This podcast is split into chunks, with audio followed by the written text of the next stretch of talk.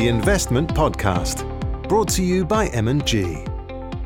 This podcast is for investment professionals only. Welcome to the latest M&G Fixed Income podcast. My name is David Parsons and I'm joined once again by Richard Ryan, lead portfolio manager for our multi-asset credit strategy within the institutional public debt team here at M&G. Uh, welcome, Richard. Thanks, David. Good to be here.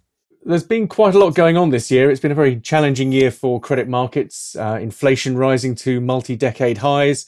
We've seen central banks responding with tighter policy, and all this compounded with uh, the Russian invasion of Ukraine. Obviously, credit has been front and center for everything that's really been going on at the moment. I wondered, how do you see the investment environment for fixed income right now? Well, David, I think the way to put it really is, is, is one of opposing forces. Um, and those forces being the economics, the fundamentals of the world around us, and the valuations that confront us in markets. And if you focus solely on the economics, then you know you would expect higher rates as flagged by central banks. You'd expect uh, that to lead to uh, weaker activity, potentially weaker earnings, all in the attempt to to tame inflation. And if that was your sole focus, you'd really step away until until the macro picture resolved itself. But valuations have moved a very, very long way. Markets are pricing in significantly higher interest rates, you know, with the US peaking around 5% uh, middle of next year, the EU peaking somewhere around 3%, and, and the UK in the middle around 4.5% by the middle of next year. Bond yields have gone with that, and they're reflecting you know, the, that higher rate environment. We've we've seen roughly two and a half percent of additional yield put on ten-year government bonds this year. You know, with the US now again around four percent, German bonds around you know just above two, and and and the UK again in the middle of that, you know, somewhere around the three and a half level. And, and that move, you know, that two and a half percent of extra yield that, that's been put on those markets this year is akin to something like a you know 20% capital price fall on a 10-year bond. So, you know, really significant valuation shift that's in some part been mirrored by credit spreads. You know, credit spreads have widened out as well, and there's less uniformity to how they've widened out actually. So, you know, the Europe and the UK have, have probably done the most work with spreads, triple B spreads maybe 130, 140 basis points wider, and, and the US being somewhat more resilient, actually, and with, with spreads maybe moving half that around the kind of the 70 basis point mark. But that puts the UK and, and, and Europe at or close to the wides that we saw during the COVID pandemic back in Q1, Q2 2020, and wider actually than previous risk episodes like the 15, 16, growth slowdown. We're not nearly as wide as we as we were in the financial crisis or the sovereign debt crisis of 11 12 but those were, were very particular environments that kind of called into question the survivability of the financial system or indeed you know large trading blocs like the eurozone but at these levels severe defaults are priced in and so we we'd look at this and say at the aggregate level credit spreads and credit looks to be an interesting asset class so how should investors be responding in this environment? Is now a good time to be building into risk? I mean, are we being sufficiently compensated for taking it at these levels? Yeah, David, we certainly think so at the moment that now is a good time to, to be adding to risk in credit markets. A lot of bad news is priced in, and that means that for credit to continue to underperform or credit spreads to continue to widen, we need new negative news to build on on those expectations that are already there. But you know, if we if we think about this, you know, relatively simplistically, you know, if spreads were to go back to five year averages, so that's not uh, that's not an outrageous ask. Um, it's not a heroic assumption, but it just says that you know valuations are reasonable where they are today, and you're being compensated for risk.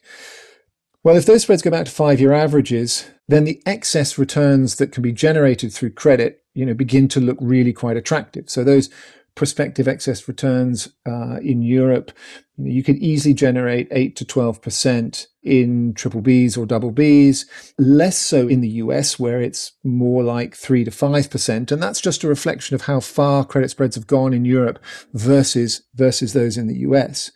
I guess the other thing here is that each, each sell off, each episodic sell off in the market is different.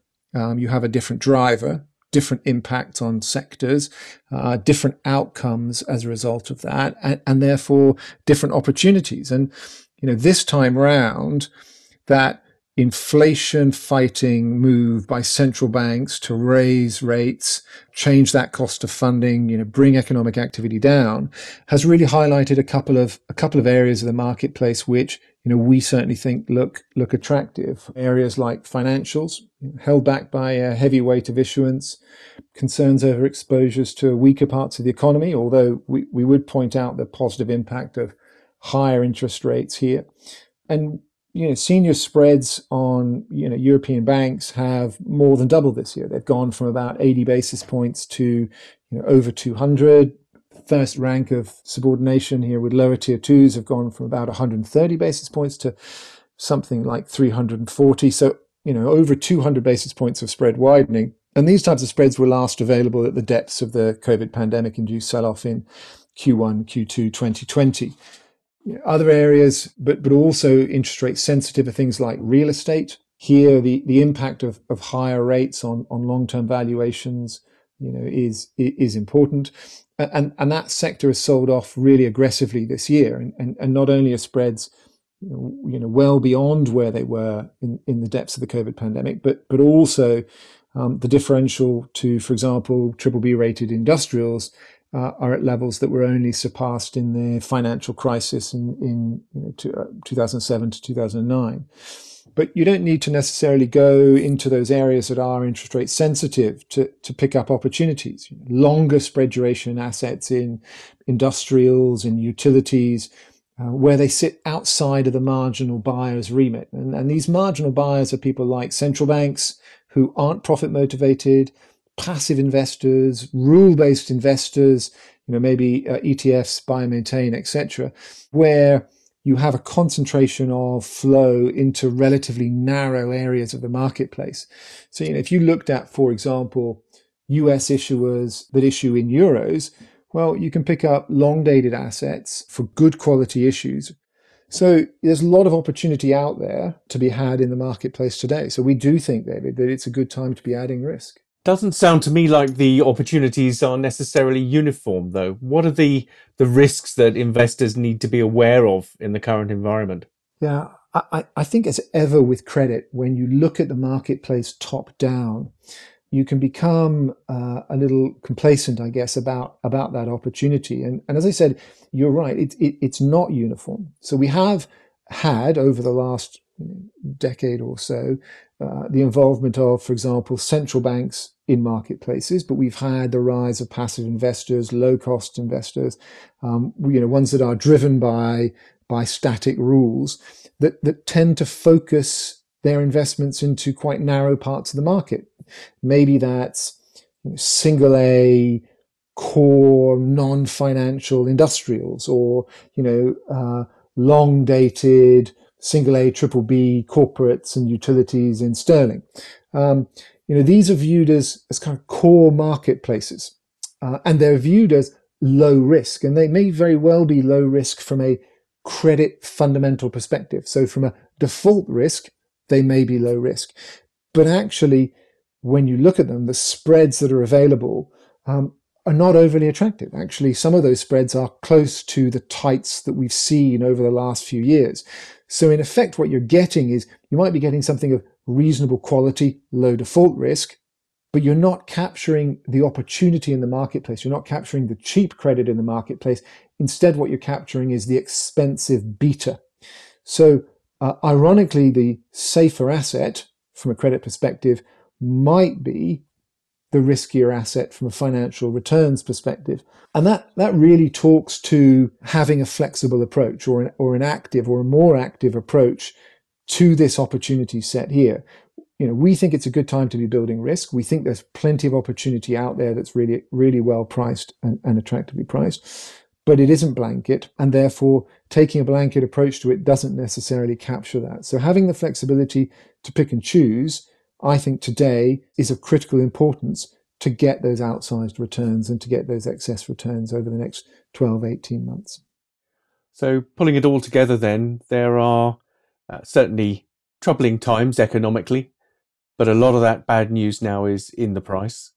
And looking ahead, pockets of value in the marketplace we can already identify, uh, and potentially good entry levels to start to begin to grow risk, uh, to build risk back into to positions from these kinds of levels. Uh, and even if there is further volatility, it, you know, it still seems to me what you're saying is that it's it's a good point to to start to accumulate risk. And if you get the opportunity to add risk at even more attractive levels, you're surely being compensated for the risk if that occurs. So from here, then perhaps the uh, the takeaway is maybe the next move in credit isn't necessarily all doom and gloom. Would you say that's a fair summation? Yeah, I think that's spot on. Excellent. Well, in that case, uh, I think I'll quit while I'm ahead. Thank you very much indeed for your time today, Richard. Greatly appreciate your thoughts and insight and look forward to the next podcast with you. Thanks, David. For further information, please view the notes which accompany this episode. This podcast is for investment professionals only. The value of investments will fluctuate, which will cause prices to fall as well as rise and investors may not get back the original amount they invested. Past performance is not a guide to future performance. The information and views expressed should not be taken as a recommendation, advice, or forecast.